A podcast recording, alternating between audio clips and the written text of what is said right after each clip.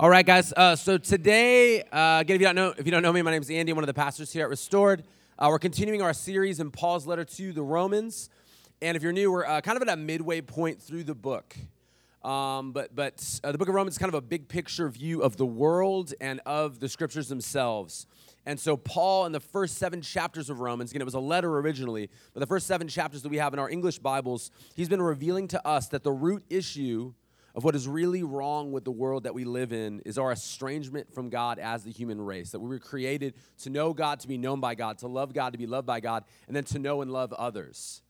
And that after sin uh, entered the world through the fall, um, that as a human race, we have taken on um, a posture of hiding, not being known, a, a, posture of blaming, a posture of not loving, um, and a posture uh, you know, of using others. And that has infected our, our, our own sense of identity that has impacted our mental health, that has impacted our families, that has impacted our friends groups, that it's impacted our neighborhoods and our cities and the structures and the economies and the systems and, and, and, and on and on and on it goes. That where people go, where we go, if we are not, uh, if we are estranged from God, we bring that with us.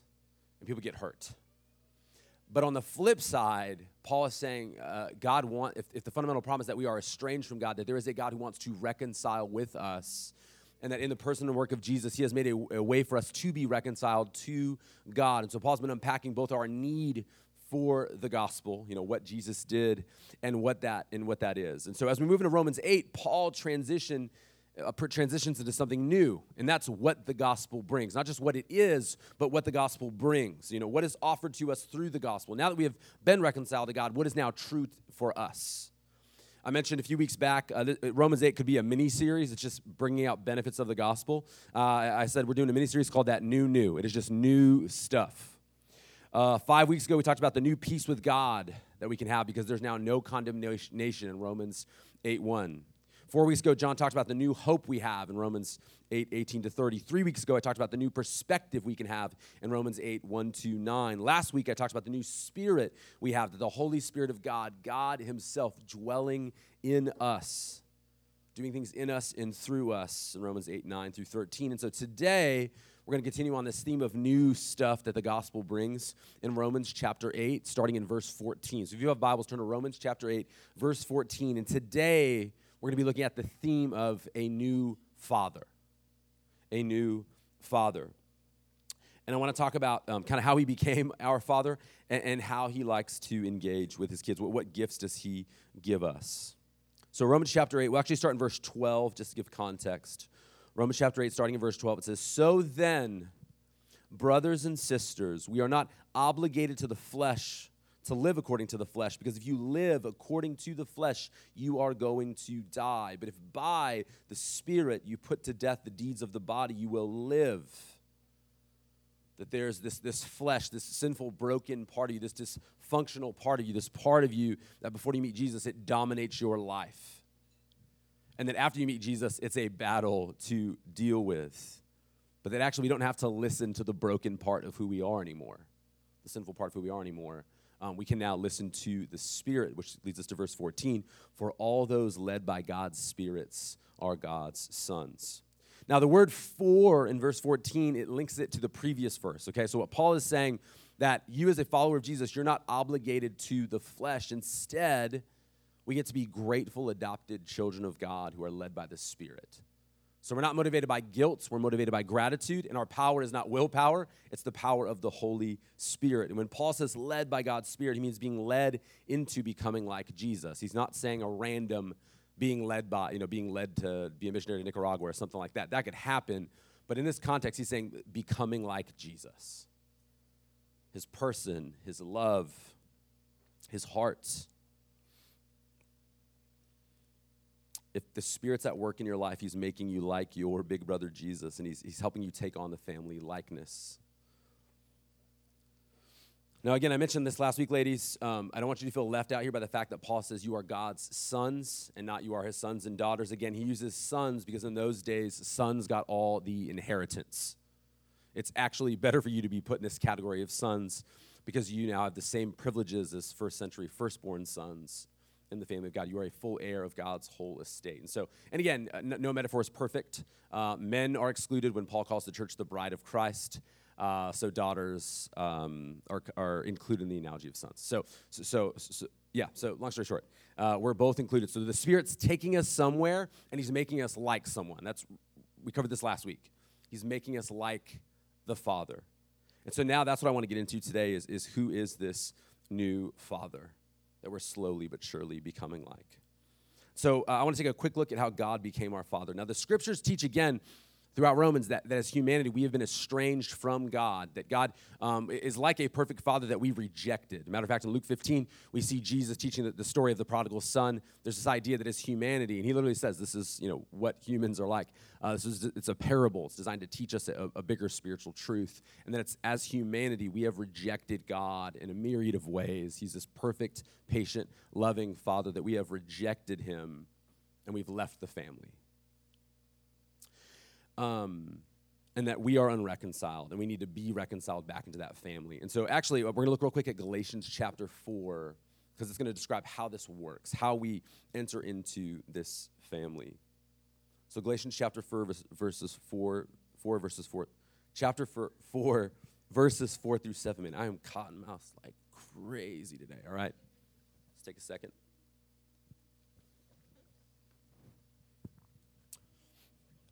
And here we go. Verse 4 When the time came to completion, God sent his son, born of a woman, born under the law, to redeem those under the law, so that we might receive adoption as sons, again, as privileged heirs. And because you are privileged heirs, God sent the spirit of his son, this son is, is a son, it's Jesus, into our hearts, crying, Abba, Father. So you are no longer a slave but a son. And if a son, then God has made you an heir. Now, when it says Abba Father, it's a scream, okay? It's a, uh, this is urgent, this is important. I want you to hear this type of thing that the Spirit is, is, is crying out um, with us. And, and, so this is a big deal. It means that there's this intimacy, this closeness. Like, I want you to know that He is your dad now. Your relationship to God is fundamentally changed because of the work of Jesus. It's not the same as a, a generic God. Like God bless America, some random God. It's a personal God you can know who is a father. And so, exposition this text, real quick, just basically that at the right time, Jesus entered into human history. He's the son born under the law. And he lives the life that you and I failed to live perfectly. He fulfilled the law in our place. And then he died the death that you and I deserve to die because you and I have lived however we have wanted. We rejected God. He does the work of reconciliation. On the cross, when Jesus died, he didn't just, he didn't just die to have your sins forgiven, he died that you might be adopted by God the Father. It's as if his blood is the ink on your adoption papers that he paid a price. And again, adoption always, I have multiple friends who've been adopted, and they know this adoption requires choosing and a paying of a price. I wanted you and I was willing to pay a price. There's like accidental parents biologically, right? That, that's a thing. Uh, there is no such thing in the adoption world. Not just walking down the street like, I think I adopted a kid yesterday. Right? No, it requires effort. In a, uh, right now, it costs tens of thousands of dollars pretty regularly in our country to adopt a child. Um, a friend of mine, he, he has, uh, one of his friends has two biological kids and uh, and one of them's an adopted daughter. And he asked her, and he asked, you know, the daughter, um, you know, do, do you ever feel like you're different than the other kids? Do you ever feel like you don't fit in? Or, and she said, no, my parents chose me. They didn't choose my brothers. They wanted me. They, they accidentally got, but, but, but they chose me. And there's a confidence in Jesus to know, man, we have been chosen. We have put our faith in Jesus. Not only have we been chosen, but there's been an enormous price that was paid to bring us into his family. We didn't show up at the orphanage like, man, can you let me in? The father went out running and brought us into a family. He paid the price. He brought us in. He knows we're a mess and we're relearning how to live in his family. This means you have infinite worth and value. The Father chose you. Jesus paid the price of his own life for you. There's no greater price. And so, again, it's a, it's a wonderful thing to be forgiven by God as judge but it is a much more remarkable thing to be, to be accepted and delighted in by God the Father. I think John Stott said something like that. So as we transition, I do want to highlight my outline for today. I've got two points. Everyone breathe out. Got two points, and they're these, okay? So let's go jump back to Romans 8. Our new Father gives us so many gifts, uh, we're going to focus on two of them today. Our new Father gives us a new identity and a new intimacy. A new identity and a new intimacy. So I want to start with number one, a new identity. And to dig into this point, let's jump back to verse 14, Romans chapter 8, verse 14. It says, For all those led by God's spirits are God's sons, God's privileged kids. For you did not receive a spirit of slavery to fall back into fear. Instead, you received the spirit of adoption by whom we cry out, Abba, Father. Same idea you see in Galatians. You see this exclamation point, you see this intensity. Um, when Jesus taught the disciples to pray, he taught them to start with Our Father the Aramaic word Abba. And, uh, and so it could be dearest father. Uh, some people think it means daddy. Uh, there's kind of it's kind of a funny thing. There's kind of an academic debate in seminaries, like is it fa- is it dearest father or daddy? And it's just funny to think about these like really like academic, like take them guys real serious. Like it says daddy, it does not say daddy. Um, and it's like, man, I think maybe your daddy issues are keeping you from just saying it says daddy. You know what I mean? Like they're like it's too flippant, you know. But but but everyone agrees it's an endearing term for a father. Um, uh, one theologian says God uses many words to describe Himself, but one is stunningly personal, Abba. This is thrilling and problematic, though. You do not have another Jesus or another Holy Spirit, but you do have another Father, and your experience with Him changes the way can change the way you see God, right? I don't know if you thought about that. Like the Holy Spirit, like we don't have another spirit. It's kind of kind of a weird thing. Um, but you could have been severely wounded by a father. And so here's what I know about you: everyone in this room has a desire, or ha- had a desire, and still has a desire for a parent, someone to cry out to. From your earliest ages, you're not taught to cry out; it's instinctual. And, and, and to be honest, early on for babies, it's a cry of faith they're trusting someone's going to come to the crib and get me. Someone's going to feed me. Someone's going to do something with what just happened in my pants. Someone. And in a healthy family, over time, they learn I, I can count on someone. And I do get my needs met. And it's safe here. But for a lot of us, we didn't have that exact experience. We had, we had people who, who didn't show up in that way. Maybe they did when we were babies, but maybe it changed over time. Some of our fathers were um, abusive, some abandoned us. I know I have multiple people in this church. Some of you guys, your fathers were taken to jail. Some of your, your fathers were physically present but emotionally absent, way more interested in all kinds of things that were not their children. And here's the other thing even phenomenal dads will eventually let us down in the sense that they do not live forever. They will not always be around, they all die.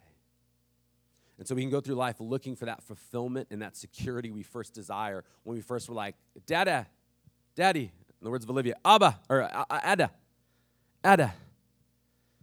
That, that, that cry of our hearts. Uh, I mentioned some of you guys, I've been doing a, a family systems cohort. One of the things we do is look for patterns from our families of origin and see how, they're, how we live out the past and the present. It's almost like you're doing a role play, but no one else knows you're doing it. and we're all doing it, so it's a weird play. and we're like, we're bringing how, how our family did conflict into a dynamic, or how our family did finances, or our family did, you know, whatever it, it is. And we just see this, though. This I see so often as a pastor.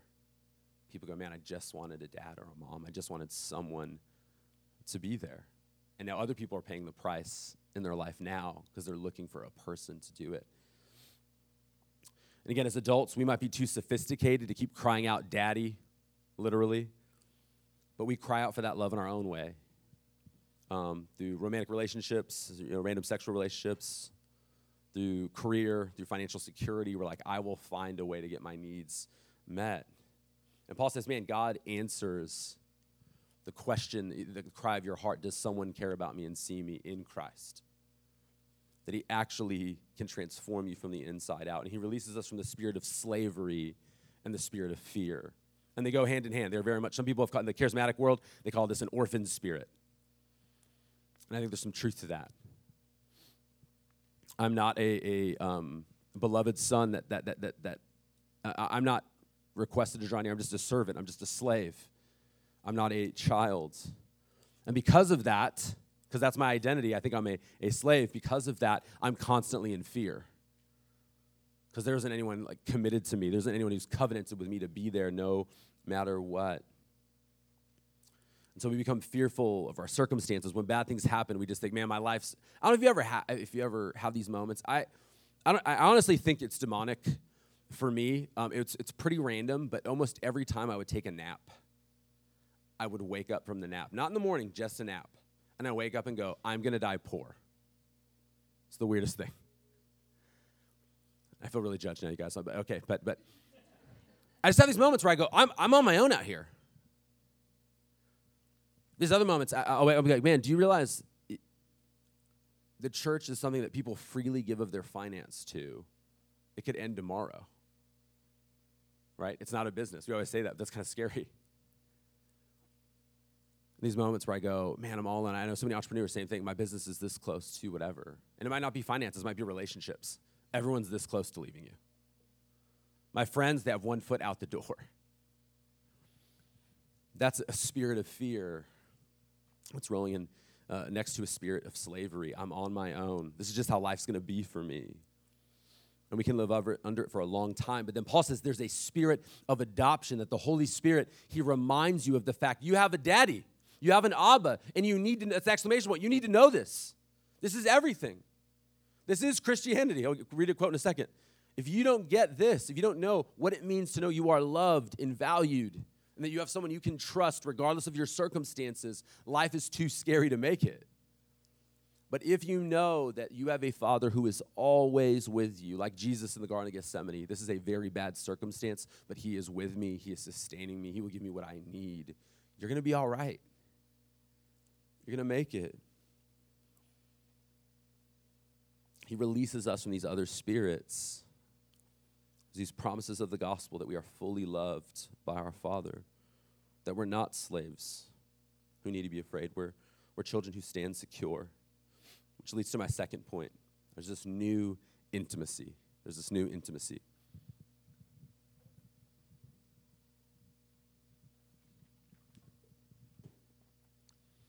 Now, we've taught on this a lot over the years. Like, this isn't super new stuff in some ways. It's, we're never too good for it or beyond this, by the way. If you're like, oh man, adoption, so lame. Teach me about the end times. It's like, all right, dude, I don't think you get adoption. It's, it's remarkably beautiful, all right?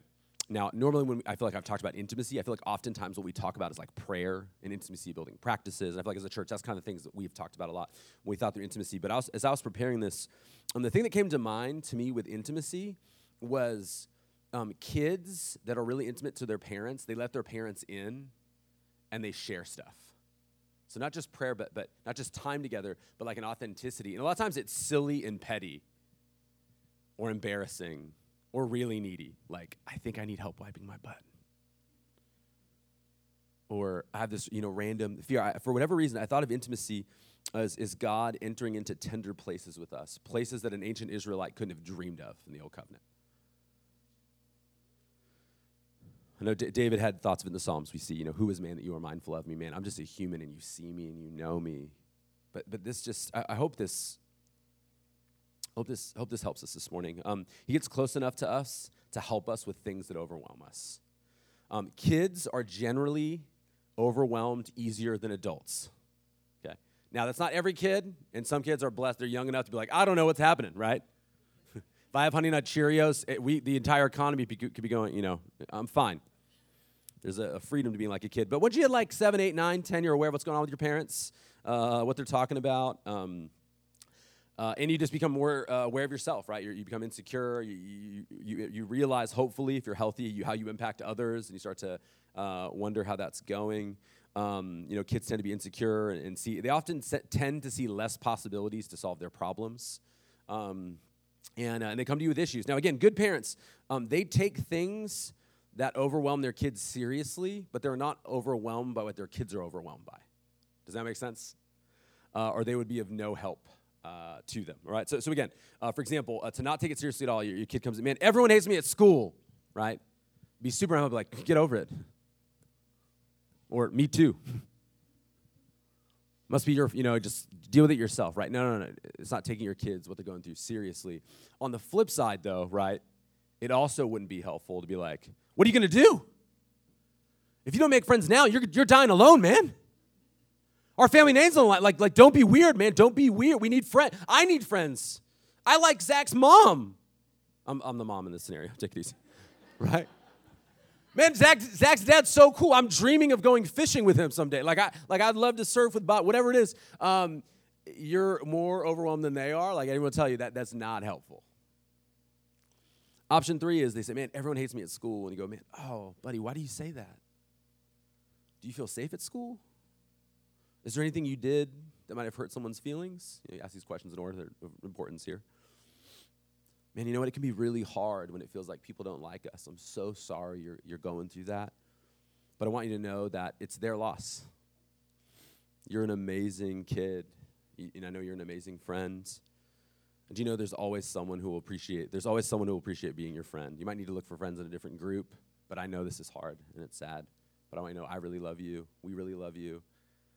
They're, they clearly need glasses. They can't see who you really are. But you know what? You're going to be okay. I promise you're going to be okay. Like kids, kids need that, right? I take what you're going through seriously. I slow down to listen to it and engage with it. I don't just, right? So, what's that parent? You just threw it to the side. We, we don't want to do that. But we also want, you know, a parent who's not freaked out. They're calm, they're stable, and accessible. There is no one more stable and secure than the sovereign king of the universe and no one who gets us like he does. As a culture, we've been like getting way too into empathy, I think, and here's why. No person's ever going to be able to fully feel exactly what you feel. Empathy is awesome, but f- at the end of the day, no one's going to be able to feel exactly what you're feeling like he can.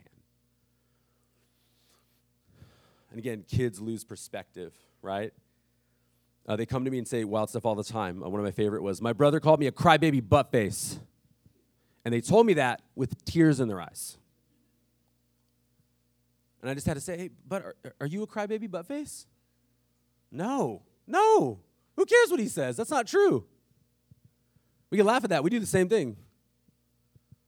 How your spouse feels about you, how your boss feels about you. It's like, man, what, what do they think I am? It's like, you need to know who you are um, they get scared, right? Like, like they lose perspective. They get scared. They hear a random noise, like someone's breaking in right now. They run downstairs, jump into your arms, and you, and you just calmly, again, you take it seriously. You go up with them, you kind of show them around. Hey, there's nothing here. We're good. Uh, one of my favorite uh, moments. It was initially frustrating, but it was funny as as a dad. Um, I remember one time I had all three kids with me in the car uh, Jackie wasn't with us, and I wanted to go and do an AMPM real quick um, and get gum. It was cold out. Their car seats were a project, um, except for Clive's. And, uh, and, and seriously, it was like six steps to the door. It was a see-through door. The gum's right at the counter. This is ten steps away. I'm gonna lock the door. It's cold out, not hot. They were in no danger. I could see them the entire. And I, when I went on my way, I was like, "Hey, see you guys, right?" And because at this time, Calvin, if if he had any sense right? There was no line. I knew it could be in and out. If he had any sense, he was going to get left. And usually it was just if the door was shut. So we could be right next to the car. If the door was shut, he'd freak out. If the door was open, I could be kind of far. Um, but, uh, but I shut the door to lock it to, to, actually keep him safe. And I just remember he, he just started freaking out. And I came out, and he was like, Clive's like, I can't calm him down. He's scared. So I came back and I said, Cal, man, I, I, I, see you. You're not in danger. I'm right. I would never leave you in danger, but I would never put you in a position where I didn't, I couldn't see you. And I wanted him to understand that he wasn't actually in danger and that I loved him. And so to help him see this with the car door open, because that helped him, I walked away from the car. And uh, have I told this story before? Oh, great. Okay. Jeez. Uh, but but I, but I walked away uh, and, I, and I took 10 steps, which is how far you know it would have been in. And the entire time I said, I can see you. See, I can see you. I can see you. I can see you. This is after the gum trip. And then to show him, hey, you know, the only difference is the door's shut. I said, I'm going to shut the door and I'm gonna, I want you to see. It's going to be 10 steps. And I, and I walked, shut the door, walked the six steps, and then I opened up. You know, I was counting out loud in the window. And I opened up the door to the AMPM and I said, I can see you. I can see you.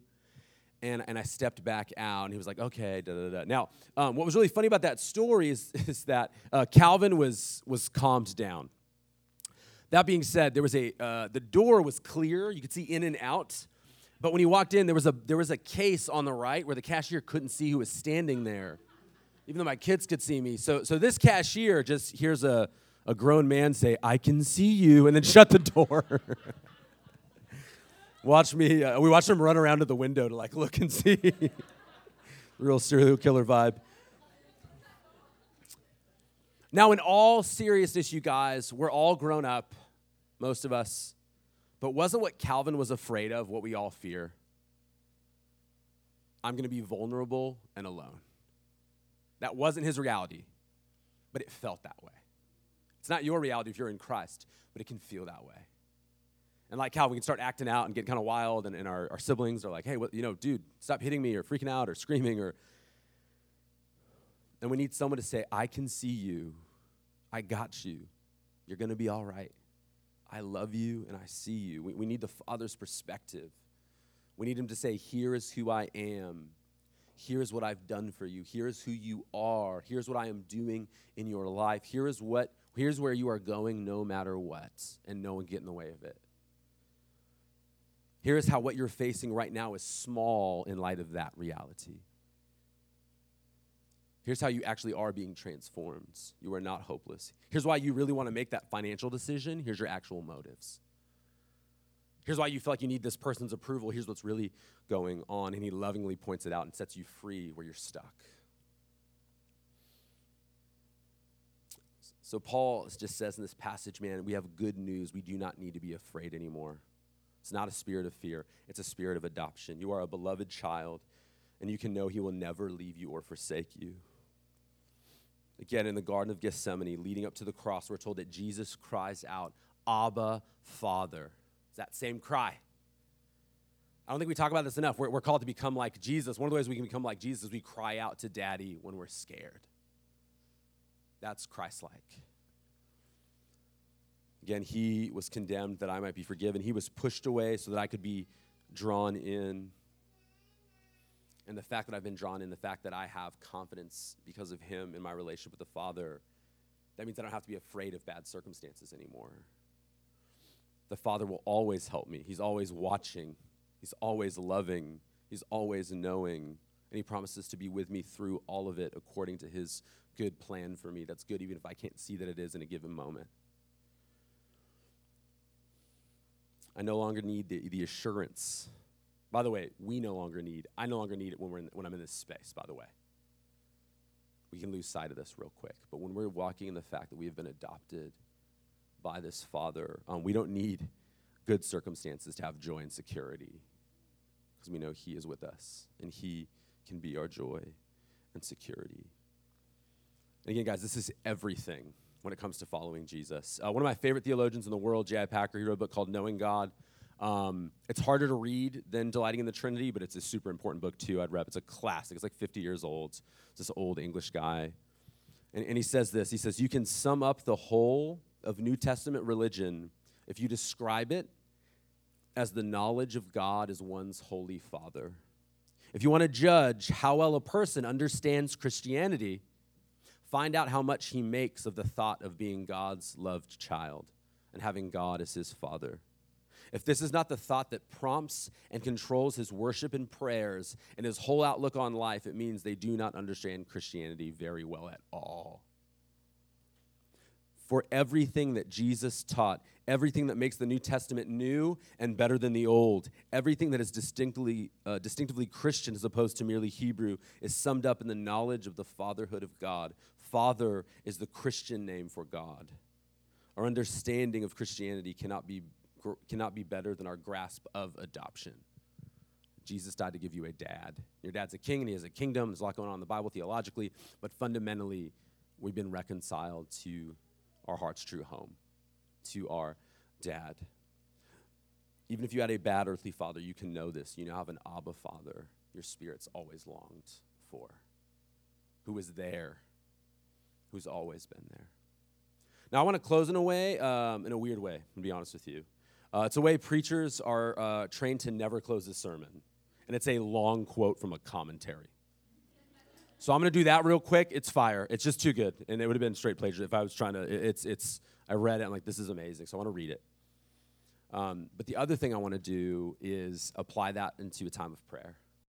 It's this. It's uh, from a guy named Tony Merida in his commentary on the book of Romans. He says, Moreover, this intimacy with the Father is powerfully underscored as Paul says that the Spirit enables us to cry out, Abba, Father. This, listen to this, this Abba cry relates to the phrases before and after it. Because we are adopted children, fear is replaced with acceptance. And we cry out to our Father knowing He hears us and loves us. In times of desperation and profound weakness, we can cry out to our Father as Jesus cried out in the Garden of Gethsemane. Sometimes you can only manage to say, Father, as your entire prayer because you are so brokenhearted over the stuff of life. But even then, your Father hears you. We can cry out to Him in prayer, not just on our best days, but on our worst days as well. Even when you cannot formulate a prayer, the Spirit of God gives you the instinct to cry to the Father, Father, oh Father. He hears our groaning, and in that cry, you are given assurance that you are an adopted child of God. Now, four more sentences. Just, just please. Regarding this new intimacy, the last and related thing is that the Spirit stirs up affections for the Father. As adopted children of the Father, we love Him. Interestingly, in Galatians 4 6, the Spirit is sent into our hearts, crying, Abba, Father. But in Romans 8 15, it says, We cry out, Abba, Father. So who is crying, Abba, Father? Us or the Spirit? It appears to be similar to what Paul says in 1 Corinthians 12 3. No one says Jesus is Lord except by the Holy Spirit. That is when we say Jesus is Lord, it is the fruit of the Spirit's work in us. And here in Romans 8, when we cry, Abba, Father, it is the fruit of the Spirit's work in us. Just as the Spirit gives us affections for the Savior Jesus, so too he gives us affections for the Father. Last sentence adopted children of God are not interested in using God, they are interested in adoring Him. The Spirit has created this intimate fellowship with Abba. I think that if we are walking in a spirit of fear, in a spirit of slavery, which actually isn't ours anymore, it's a false identity, it's a false uh, spirit, it's a false um, perspective on life, I think that often we will think the, the love of this Father is too good to be true. I just don't believe it. And I love what he says here regarding this new intimacy. The last and related thing is that the Spirit stirs up the affections for the Father. So when it's too good to be true, you go, Spirit, make it not just true, but real to me. I want to feel this. In other words, we need the Spirit again to help us cry, Abba, Father. And so, what I wanted to do right now, if you guys would just close your eyes for a second, you can hold your phone in your purse if you're nervous. We're not trying to take anything. But close your eyes for a second. We're going to go into a time of worship.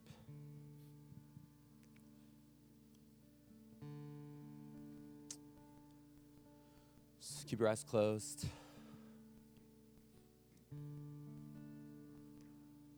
Do your best to be present.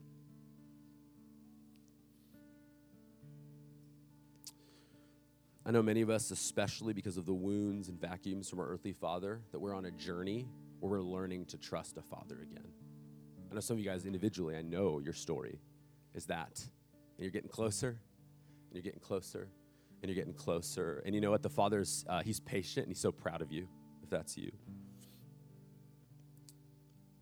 And so this morning, I, I thought it would be really helpful to take a second. And, and, if, and if, if you're comfortable with this, I would encourage you to do this. But as you keep your eyes closed, if you'd, you'd open up your hands, just kind of set them on your lap, open handed to receive. By the way, this isn't magic. Uh, don't do this if you don't want to experience more of the Father's love. But if you're like, you know what? I'm scared, but I want to want you, Father. Or I, I experience your love, Father, and I want to know more of it.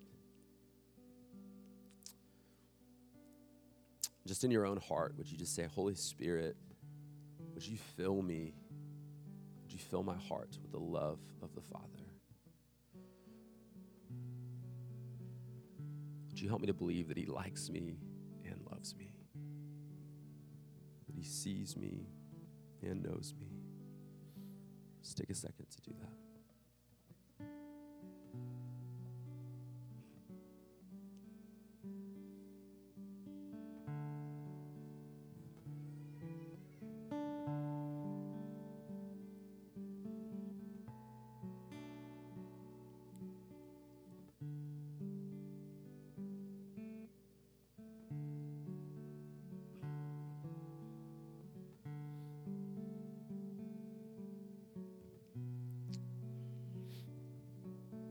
As you keep your eyes closed, just ask Him for more and more love in your own way.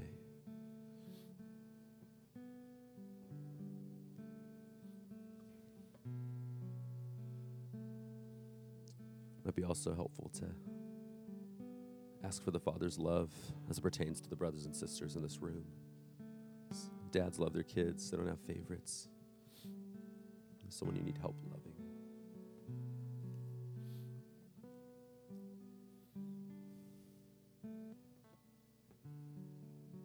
more moments of silence.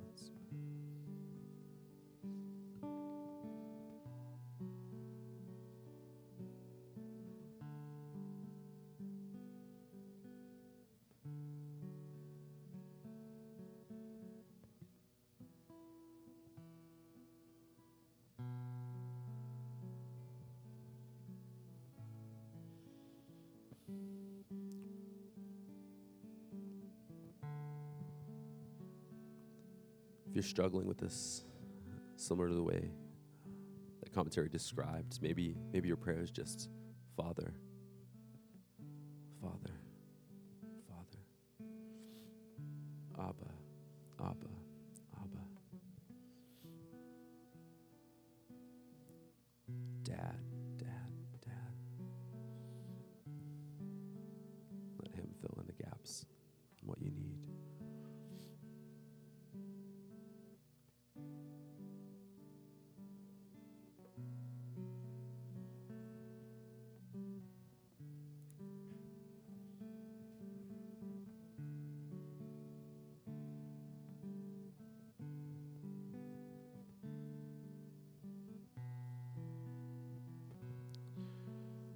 as your eyes are still closed, we're going to go into a time of musical worship. There'll be time to take the, the Lord's the Lord's supper, the Lord's brunch, communion, where we will celebrate this Jesus who died in our place, who died to reconcile us uh, to God. To, to he signed our adoption papers with his blood. That whole reality that changed was because of his work. So we're going to take communion, um, but but but but before we do, I just want to encourage you to ask to get in the habit of this, is there anything that church isn't just a spectator thing you come and watch? Some people do some stuff on stage, but but just just take a second, especially if you're a follower of Jesus, and just ask, you know, Holy Spirit, is there anything you want me to say to anyone in this room to encourage them to build them up? Especially pertain to this idea of God as Father. Ask Him for a, for a face and a word. It could be a scripture, could be a literal one word, could be a picture, could be, hey, I just want to pray over you that Jesus, the Father, loves you today. Think He wants you to know that. I'm going to tap your shoulder and say, I just want to bless you and say, the Father loves you. Could be more elaborate.